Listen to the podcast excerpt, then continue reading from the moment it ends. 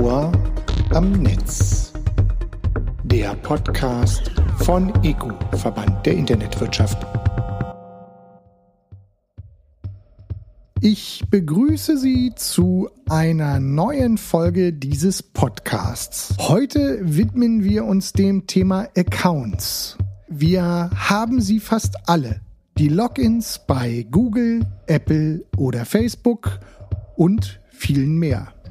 Dr. Friedrich Tönsing und der Diplom-Mathematiker Christian Stengel sind für die Deutsche Telekom Security GmbH in Sachen digitale Identitäten unterwegs. Der mobile Personalausweis ist eines ihrer wichtigen Themen und wie er in einer mobilen Welt auch noch geschützt wird, das erzählen mir die beiden Herren gleich am Telefon. Dabei geht es heute ganz viel um Sicherheit und welche unterschiedlichen Perspektiven es auf das Thema von Business- und Privatkundinnen und Kunden gibt, aber auch was die Politik in der Bundesrepublik und der EU tun kann, um uns in Bezug auf digitale Identitäten und Accounts auf ein gutes Level zu bringen. Apropos Level. Wir steigen mal ganz entspannt mit Level 1 ein. Ich wollte zu Beginn des Gesprächs von Herrn Tönsing und Herrn Stengel wissen, wann sie zum ersten Mal einen digitalen Account erstellt haben. Ja, wenn ich ein bisschen nachdenke. Mein Studium, Mathestudium ist lange her, theoretische Mathe, aber ich kam nicht dran vorbei während des Studiums an einem Programmierpraktikum, das war Mitte der 80er Jahre, TU Braunschweig. Und da mussten wir uns irgendwie auf einen äh, Großrechner einrichten und da brauchten wir auch irgendwie Zugangsdaten. Das, das ist also wirklich ganz lange her. Und das andere, klar, als das in den 90er Jahren losging, äh, jetzt hier aus unserem Konzern heraus, T-Online, man hat sich einen, Mail-Account eingerichtet. Das sind die ganz ganz konkreten Anfänge, und ich mich zurückerinnern kann, wenn es jetzt darum geht, was in den letzten Jahren so passiert ist, wie viele Accounts und so, da ist unheimlich viel dazugekommen. Aber das waren so ein bisschen die äh, Anfänge. Ja, bei mir, je nach Definition, ist es auch relativ lange her. Ähm, meinen ersten Account dürfte ich in den 80er Jahren angelegt haben, frühe 80er Jahre an der Schule. Es ging damals darum, äh, mein Lehrer, das war damals der erste Informatiklehrer Deutschlands oder einer der ersten in Deutschland, äh, der hatte eine BTX-Simulation geschrieben und dort sollten wir als Schüler alle eigene Accounts anlegen. Und die haben wir dann genutzt. Und später ist es dann weitergegangen, dass wir uns an den Großrechner der Uni, das sind frühen 90er Jahren gewesen, Großrechner der Uni anmelden wollten. Ähm, und das Interessante ist daran, wir haben uns damals an ein Gerät angemeldet, was heute praktisch auf ein Smartphone passt, was früher aber mehr Räume gefasst hat. Nun sind Sie ja beide im Bereich digitale Identitäten unterwegs. Wo stehen wir denn da in Deutschland mit dieser Entwicklung, wenn wir jetzt gerade uns nochmal auf den Schirm rufen, Herr Stengel, dass Sie sagten, Großrechner heute in Form von Smartphones? Wir sind ähm, äh, aus dem Telekom-Konzern, äh, dort in so einer Sicherheitseinheit. Wir beide, der Christian Stengel und ich, aus, ich nenne das jetzt mal einfach so despektierlich, aus der Smartcard-Ecke. Da kommen wir so her, haben eigenes Kartenbetriebssystem, ja, und äh, haben auf der Basis äh, uns uns immer aufgemacht, wo gibt es da Lösungen. Ja? Und äh, gerade wenn Sie nachfragen, was passiert hier äh, in Deutschland, äh, welche Entwicklungen laufen da, haben wir natürlich von unserer Seite sehr verfolgt, was da auf der Personalausweisseite passiert ist. Ne? Fanden wir gut, äh, dass man von einem Papierdokument Richtung Digitalisierung äh, schaut, um das zu unterstützen. Da kommt ein Chip rein und äh, da kommt diese berühmte IAD-Funktion rein, wo dem Bürger ermöglicht wird, auch eine elektronische Identität zu haben. Ja, das haben wir mitverfolgt. Den, den Ansatz äh, finden wir gut und haben wir eigentlich immer unterstützt und nicht nur äh, dadurch, dass wir da auch unser Kartenbetriebssystem äh, reinliefern, also auch Geschäfte mitmachen. Der grundsätzliche Ansatz, jemand mit so einer Identität nicht in der Papierwelt, sondern in der digitalen Welt auszurüsten, fanden wir gut und da ist man ja vor, wann ist das gewesen? Das ist ein neuer Personalausweis, so heißt der ja eingeführt worden, das ist ja über zehn Jahre her. Ja? Und ähm, das Problem, das was damit einhergeht oder Herausforderung, wie es immer so schön heißt, ist ja, wenn ich sowas anbiete, wo sind die Services? Wer springt darauf aus? Wer möchte das nutzen? Das war immer diese eine Seite. Da ist ja auch schon viel passiert. Da gibt es auch Seiten im Internet, wo man nachlesen kann, wo man ähm, den neuen Personalausweis digital nutzen kann.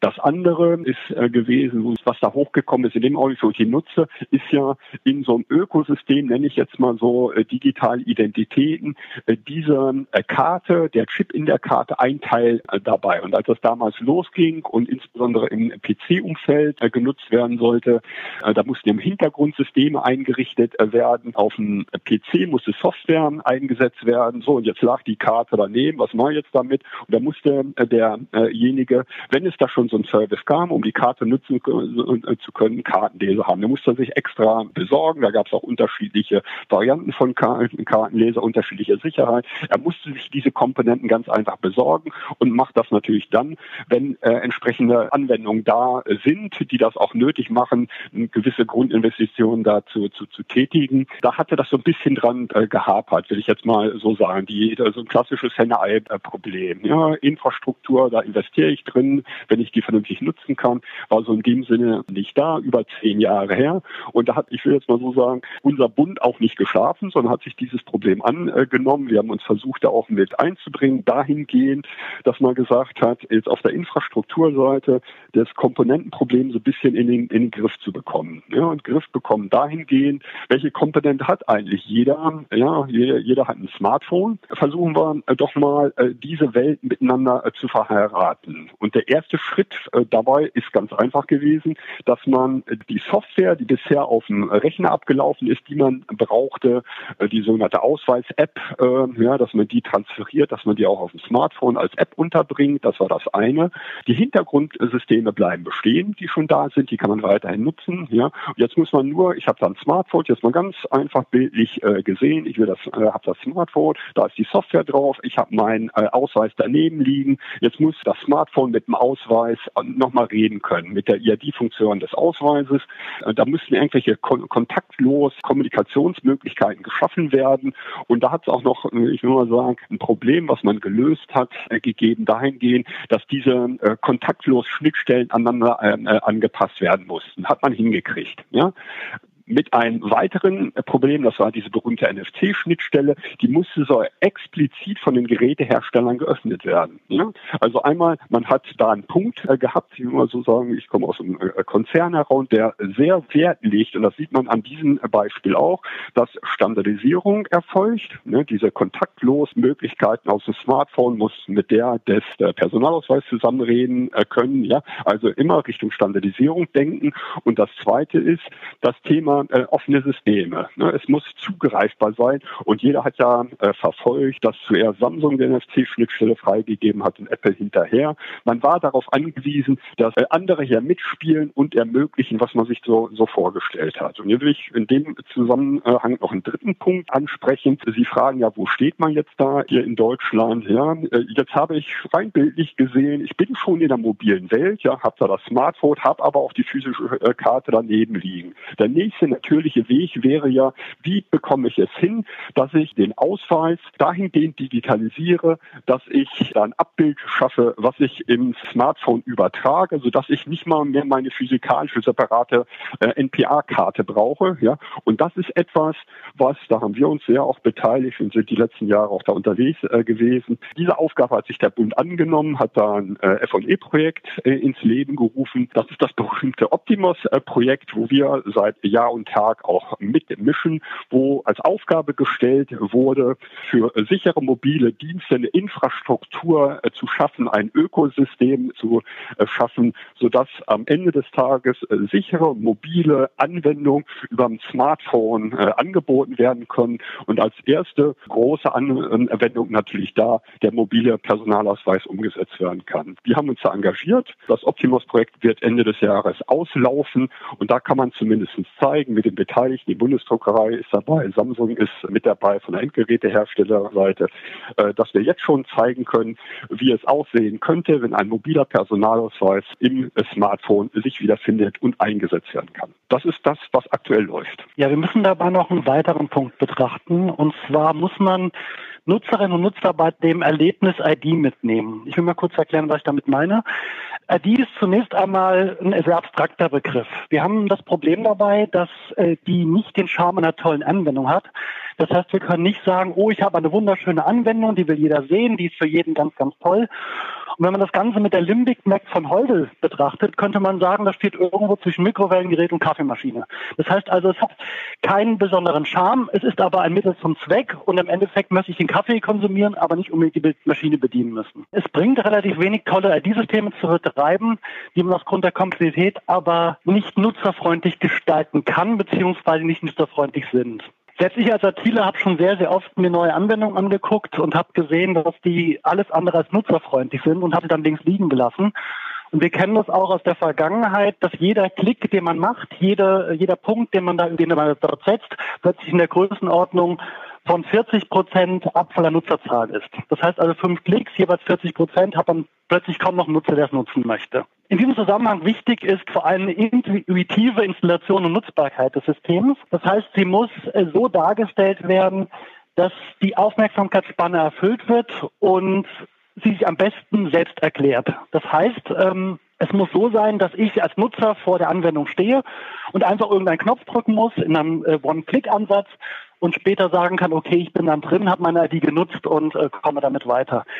Äh, bei aller Kritik aber so Firmen wie Google oder Facebook machen vor, wie es gehen kann. Das Wichtige dabei ist auch, dass man die ganzen ID-Systeme in Apps integrieren können muss. Ähm, es bringt auch wieder da an der Stelle relativ wenig, dass man eine außenstehende ID-App hat, die man einfach parallel installieren muss, die dann im Endeffekt weiteren Aufwand bedeutet, sondern Optimum ist dabei auch, dass man einfach sagt, aus dieser App heraus, die wir auf dem Smartphone drauf haben, drücke ich einfach eine Taste und dabei kann ich dann meine ID verwenden und die Sache ist durch.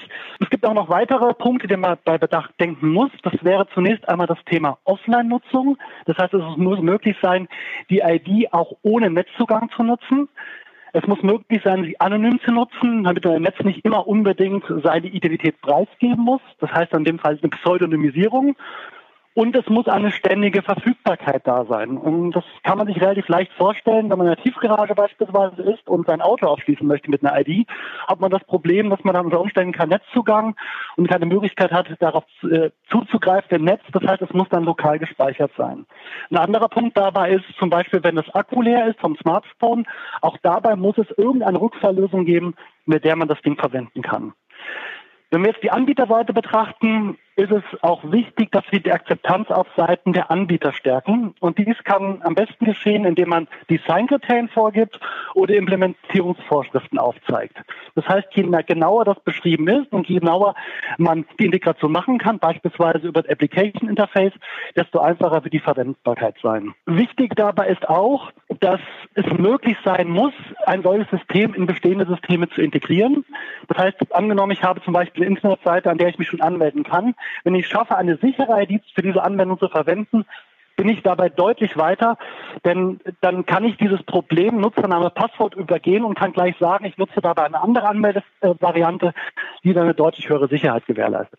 Jetzt haben Sie auch schon so die großen Player im Markt angesprochen, die wir aus dem internationalen Kontext kennen. Ich habe selber zahllose Accounts. Gleichzeitig kann ich mich auch an vielen Stellen eben mit Google, Apple oder Facebook äh, anmelden. Können wir da vielleicht ein bisschen herausarbeiten, was die Deutsche Telekom Security da Gutes für mich tun kann? Ich will es mal ganz einfach sagen, auch mit der Einführung, Sie weisen auf die deutsche äh, Telekom Security hin. Da steht im Namen drin ähm, Security. Ja? Wir können uns äh, damit verdient machen, das ist auch unser Anspruch, die Systeme, die da sind, äh, sicherer zu machen und insbesondere, sagen wir aus Europa kommen, die entsprechenden Datenschutzaspekte, äh, wir sind da ja etwas äh, sensibler als andere auf diesem Globus mit einfließen zu lassen. Ja? Ich will nicht sagen, dass, äh, Sie haben die Firmen genannt, dass die nicht auf Sicherheit achten, ganz im Gegenteil Riesenkolosse sind, die mit äh, eigenen großen Sicherheitsabteilungen, die wissen, wovon sie reden. Auf der anderen Seite haben die aber auch einen ganz bestimmten, ähm, äh, sagen wir mal,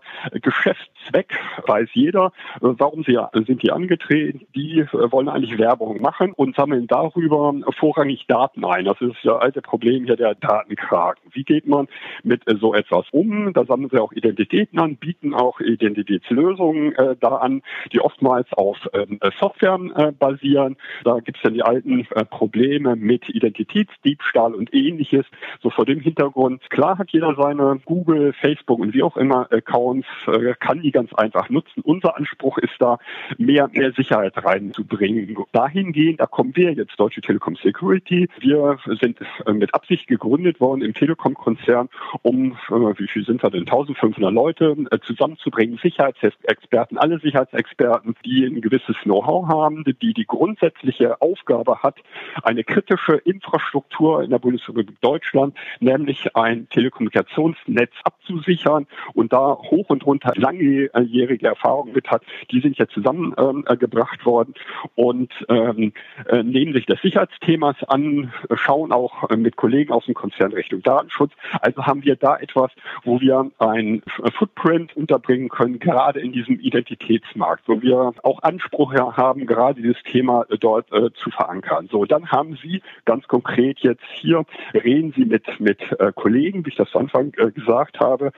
die das Thema Sicherheit sogar noch aus einem noch höheren Sicherheitsblickwinkel anschauen. Wir sind die Hardware-Jungs, sage ich jetzt mal so ganz einfach, bei uns im Konzern. Wir möchten, dass Geheimnisse in Smart Cards untergebracht sind, haben langjährige Erfahrung, wie man so etwas implementiert, welche Angriffe es da, da gibt und wie man sich dagegen äh, aufstellen kann. Also auch äh, Richtung Seitenkanalattacken, äh, die es da gerade im Smart Card Umfeld ähm, gibt, dass man dagegen Resistenz ist. Ja. Wir sehen aber auch, das hatte ich ja vorhin ausgeführt, ich habe eine separate Karte, Moment mal, das wandert jetzt ins Smartphone rein. Welche Möglichkeiten gibt es da?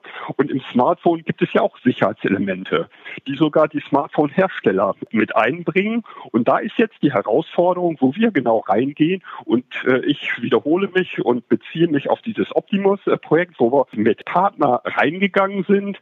Smartphone heißt, darauf kann ich mobile Services äh, abbilden. Der nächste Schritt ist, ich möchte sichere mobile Services abbilden.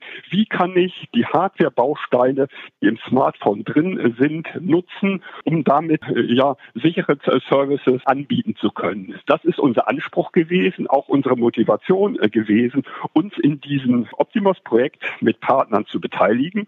Und in diesem Optimus-Projekt, äh, das erproben wir gerade, nicht allgemeine sichere mobile Services umzusetzen, sondern ganz konkret den mobilen Personalausweis abzubilden mit Partnern. Wir sind jetzt in diesem Optimus-Projekt nicht diejenigen, die für diese Anwendung sichere mobile Personalausweis stehen.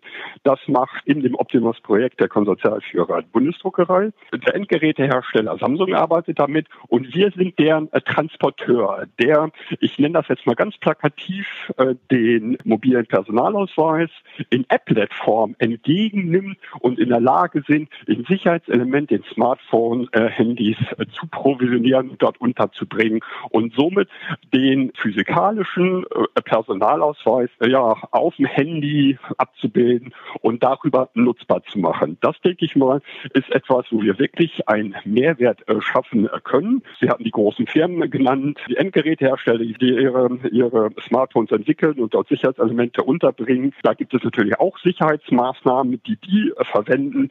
Die können auch Identitätslösungen unterbringen. Da gibt es aber immer so, sagen wir aus unserer Sicht, den, wie soll man sagen, Pferdefuß, dass wenn die ihre Sicherheitselemente nutzen, klar haben sie Sicherheitslevel hochgebracht. Am Ende des Tages werden aber Sicherheitsmethoden verwendet, die abhängig sind von diesen Firmen. So, und das ist so auch unser Anspruch dabei, äh, den wir gerne äh, gehen möchten. Wir möchten das nutzen, was ein Smartphone bietet, Hardware sicherheitsmäßig bietet, wobei aber, sagen wir mal, am Ende die Abhängigkeit der Sicherheit nicht von den OEM gegeben ist, sondern äh, äh, da würden wir durch eigene Lösungen, ich wiederhole nochmal, das wird im Optimus-Projekt erprobt, da würden wir eigene Lösungen versuchen unterzubringen und über ein solches Projekt in, in Deutschland zu positionieren und in Rückendeckung mit dem Bund das auf europäischer Ebene zu tragen, um damit ähm, europaweite Identitätslösungen zu erreichen, die das nutzen, was heute gang und gäbe ist, nämlich Smartphones nutzen, es ermöglichen, ein nutzerfreundliches Angebot von sicheren äh, mobilen Services, äh, dass die ermöglicht werden. Herr Stengel, digitale Identitäten bedeuten, das haben wir jetzt schon ein bisschen mitgekriegt, auch viele Daten und in Zukunft vermehrt auch, naja, den Wunsch nach sicheren Daten. Wie löst man denn dieses Dilemma dann aber am Ende des Tages auf? Das ist eine sehr gute Frage. Ähm, eigentlich bedeutet dies nur, dass man persönliche Daten, ich sag's mal so, sehr nutzernah speichert. Das heißt, die Idee, wir hatten das ja vorhin schon mal kurz erwähnt, wäre, dass man dies beispielsweise im Handy im sicheren Speicher eines Secure Elements speichert. Secure Elements, das sind so kleine Bausteine, die im Smartphone sitzen und die eben, wie Dr. Tönsing vorhin sagte, nicht kopierbar sind und bei denen es keine Möglichkeit gibt, auf die Daten unberechtigt zuzugreifen.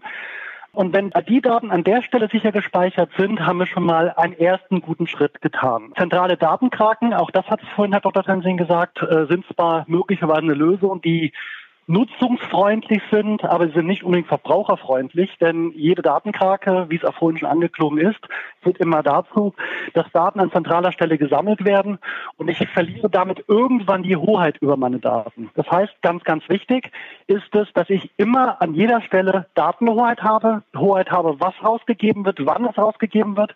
Wir haben dazu einige Verfahren entwickelt, wie man Daten auch sicher übergeben kann, anonymisiert übergeben kann und später damit darauf zugreifen kann. Und immer wichtig, wie ich eben gerade schon gesagt habe, sie müssen sehr, sehr nah am Nutzer gespeichert werden. Und der Nutzer muss jeweils die Möglichkeit haben, die Daten, die er rausgeben möchte, auch wirklich nur diese Daten rausgeben zu können und nicht mehr. Also nicht diese full-blown, alle Daten, die irgendwo herausgebbar sind, werden weitergereicht, sondern wirklich nur ganz, ganz speziell das jeweilige Datum, was benötigt wird. Herr Dr. Tensing, Sicherheit heißt aber auch, es gibt unterschiedliche Perspektiven darauf. Business versus Endkundinnen und Endkunden. Wer profitiert denn nun am Ende des Tages wovon? Mal ganz einfach gesagt, wie bringt man Sicherheit, wie bietet man so etwas an? Ja? Und unsere Erfahrung ist, Sicherheit ist klar, dass es nicht unbedingt eine Primärfunktionalität. Ja? Als Beispiel, ein Auto muss fahren, ja, ähm, das möchte ich haben, ja, deswegen kaufe ich mir ja auch ein Auto, um von A nach B zu kommen, ja. Und ich gehe selbstverständlich davon aus, dass der Hersteller, bei dem ich ein Fahrzeug äh, kaufe, das Fahrzeug so gebaut habe, dass es äh, jetzt mal aus Sicherheitsgesichtspunkt auch nicht mal manipuliert werden kann. Autos, wissen wir ja alle, rollende Rechenzentrum, die sind aus der Ferne adressierbar. Da darf nicht passieren, dass da jemand äh, irgendein Virus oder wie auch immer einsetzt. Äh, da kümmert sich aber der Endkunde nicht drum, sondern der geht ganz einfach davon aus, dass sich der Businesskunde darum kümmert. Sodass also äh, aus Sicherheitssicht wir eigentlich an erster Stelle und wir hinschauen, was macht eigentlich der Businesskunde. Und einmal, wenn der System hinstellt, beispielsweise das Auto oder was auch immer, ja, da kann sich ja eigentlich äh, Sicherheitslecks gar nicht erlauben. Es gibt ja gerade auch aktuelle äh, Beispiele da, da, äh, dazu, riesen Image-Schaden. Also den muss er vorbeugen. Ja? Das ist äh, das große Problem mit Sicherheit. Wenn einmal jemand in den Ruf kommt, bei dem ist es nicht sicher, das wirkt sich ja sogar auf Endkunden aus. Ja? Das andere ist, auch wenn so ein Business-Kunde sich um Systeme äh, kümmert und was Neues designt, ich muss also am Ende des Tages ein Sicherheitssystem äh, hinstellen. Wie mache ich das? Nach Möglichkeiten so, dass in dem Augenblick, wo ich äh, etwas konzipiere, auch das Thema Security mit berücksichtige, das Konzept Security by Design äh, zu verfolgen. Wenn ich das von Anfang an äh, entsprechend gemacht äh, habe, ja, dann sollte da ein sicheres System äh, entstehen. Ich muss nicht nachflanschen, ich muss nicht draufsetzen. Ich äh, sollte, wenn ich es gut gemacht habe, relativ na, sicher sein, auch für die Zukunft gesehen, dass zumindest die Grundfesten nicht erschüttert werden können und ich da sogar an der Stelle wegen des nicht nachflanschen müssens auch eine gewisse Kostenersparnis äh, habe. Ja, äh, kein Imageverlust und ich habe die Kosten einigermaßen im Griff, wenn ich äh, Richtung Sicherheit von ähm, äh, Anfang an schaue. Äh, wenn ich das frühzeitig mache, in der Designphase, in der Architekturphase, äh, muss ich nichts nachrüsten, muss ich nicht viel Geld in die Hand nehmen. So, und in dem Augenblick, wo die Business-Seite sich drum kümmert, profitiert am Ende des Tages natürlich auch der Endkunde davon. Ja?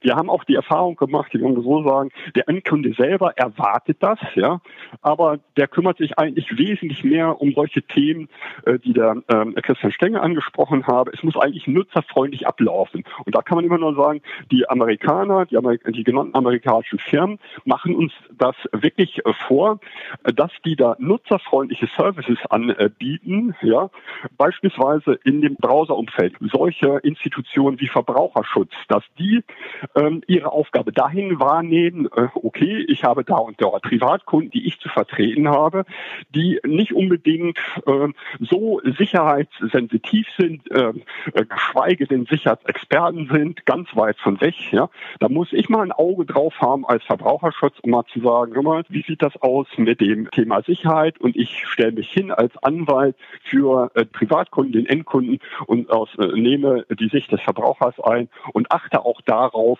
dass das Level Sicherheit entsprechend Berücksichtigung findet. Herr Stengel, wenn es um die digitalen Identitäten von Menschen geht, dann kommt natürlich schnell auch der Gesetzgeber ins Spiel. Was hat sich denn da schon getan und wo sehen Sie denn noch Notwendigkeiten? Ja, das ist ein ziemlich umfangreiches Thema. Also es gibt, wie wir eingangs schon mal gesagt haben, einige vielversprechende Ansätze von Bund und EU. Wobei ich hier zunächst einmal mit dem EU-Ansatz beginnen möchte, denn der ist wirklich der zentrale Ansatz für Gesamteuropa. Ähm, die EU hat im Jahr 2014 die sogenannte EIDAS-Richtlinie herausgebracht. Das ist eine Richtlinie, die den gesetzlichen Rahmen für die Verwendung von IDs in Europa stellt. Da gibt es also verschiedene Niveaus, auf der eine ID sein kann. Das beginnt von Low über Substantial, also substanziell, das ist ein normales Niveau, bis hohes Niveau. Da sind bestimmte Rahmenbedingungen definiert worden, wie die IDs auszusehen haben. Und diese ID soll jetzt novelliert werden. Die Idee ist wirklich, diese ID ist bisher im öffentlichen Sektor verwendbar. Öffentlicher Sektor bedeutet, dass wir diese ID in der Regel nur für irgendwelche Anwendungen im Verwaltungsumfeld und sowas verwenden können. Und es ist sehr, sehr interessant, dass man diese ID, die ja prinzipiell schon einen sehr, sehr guten Ansatz dargestellt hat, auch im privaten Sektor verwenden kann. Daraus könnte dann eine sogenannte EU-ID werden ähm, also eine Europa-ID, die im Endeffekt diskriminierungsfrei, das heißt also von jedem verwendbar ist, wo keiner sich bei irgendeinem großen Provider wie Google oder Facebook anmelden muss, um die verwenden zu können, sondern dass jeder europäische Bürger eine eigene ID er erhält. Äh, ein weiterer Ansatz dieser äh, Novellierung, dieser äh, EIDAS-Richtlinie ist es auch, dass man Interpretationsspielräume minimieren möchte. Bisher war das so, dass man, dass verschiedene Länder verschiedene Ansätze gewählt haben. Nehmen wir ein Beispiel. In einigen Ländern wurde gesagt, Hi kann ich erreichen, indem ich einfach ein Stück Software nehme, da ein kleines bisschen Whitebox Cryptography darum mache. Das bedeutet, dass ich also einfach ein bisschen was verschleier und dann habe ich das Ding schon hochsicher, reicht mir aus. In Deutschland haben wir das deutlich äh, enger gezurrt und haben gesagt, Hi erfordert zunächst einmal einen Hardware-Einsatz, Hardware-Sicherheitseinsatz und es muss zum Beispiel eine saubere Trennung von der PIN-Eingabeeinheit zu der äh, Hardware-ID geben, sodass man also hier wirklich immer wieder sauber getrennt hat. Das macht es auch beim Smartphone schwieriger. Beim Smartphone habe ich beispielsweise keine so schöne Trennung von der Tastatur, sodass man hier überlegen muss, wie kann man das Problem an der Stelle lösen. Wir hatten vorhin schon über die wesentlichen Anforderungen bezüglich Sicherheit und Datensparsamkeit gesprochen, aber es gibt noch weitere Punkte. Und zwar unseres Erachtens spielen die Themen Hardware-Sicherheit, diskriminierungsfreier Zugang auf Secure Elements und das Ausräumen rechtlicher Hürden eine zentrale Rolle. Und fangen wir mal darauf an, dass wir mal die herausragende Stellung der Hardware-Sicherheit betrachten. Es muss regulatorische Vorgaben geben, dass man diskriminierungsfrei auf diese Q-Elements in Smartphones zugreifen kann. Aktuell ist es so, dass die Secure Elements in den Smartphones sukzessive Chipkarten ablösen werden. Die, die, die Chipkarten selbst waren so, die Chipkarten waren definiert worden von den, von den äh, Anwendungsprovidern, die die Anwendung dargestellt haben. Die lagen immer in der Hoheit des jeweiligen Chipkartenausgebers. Heute ist das so, die Chipkarte wird in das Secure Element transportiert. Damit übergebe ich ein Recht an dieser Chipkarte beziehungsweise in der Verwendung an den Smartphone-Hersteller.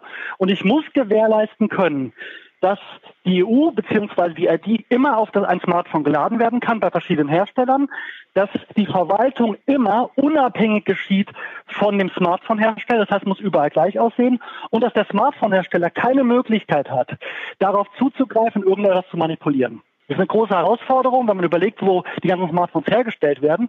Aber die CQ Elements sind so definiert, dass sie zum Beispiel evaluiert zertifiziert sind, dass wir da eine Möglichkeit haben, das trotzdem sicher zu gestalten und dass wir diesen Punkt hinbekommen. Es muss im Endeffekt aber die Vorgabe sein, dass wir da drauf kommen. Das ist die erste Geschichte. Eine weitere Geschichte ist, dass wir juristische Interoperabilität bekommen. Das heißt also, wir müssen darstellen, dass rechtlich mehr oder weniger eine Signatur, die über das Smartphone erstellt wird, eine gewisse Gleichstellung zu einer handschriftlichen Unterschrift bekommt. Wir haben bisher in der Vergangenheit die Problematik, dass, dass äh, das Verständnis teilweise auch nicht da ist nach dem Motto, ich unterschreibe hier ein, ein Dokument handschriftlich und das ist doch deutlich viel mehr wert, als wenn ich es digital unterschreibe. Und ich persönlich äh, aus der IT stamm sehe das umgekehrt. Ich sage einfach eine digitale Unterschrift, die ich mit Wissen und Besitz erstellt habe. Besitz einer Chipkarte und Wissen über meine PIN zum Beispiel, hat in meinen Augen einen deutlich höheren Wert, denn ich kann die überhaupt nicht kopieren. Mein Wissen, was in meinem Kopf drin, die ID, beziehungsweise, sorry, die PIN, die kann mir niemand da rausholen und deswegen habe ich da eine deutlich höhere Sicherheit gegeben. Auch ein weiterer wichtiger Punkt ist, dass man beispielsweise qualifizierte Serverzertifikate adressieren sollte. Die machen es möglich, dass Cloud-Dienste sich zweifelsfrei gegenüber einem Nutzer identifizieren können. Ich nehme mal so ein ganz gutes Beispiel aus der Vergangenheit, ist gar nicht mal so lange her.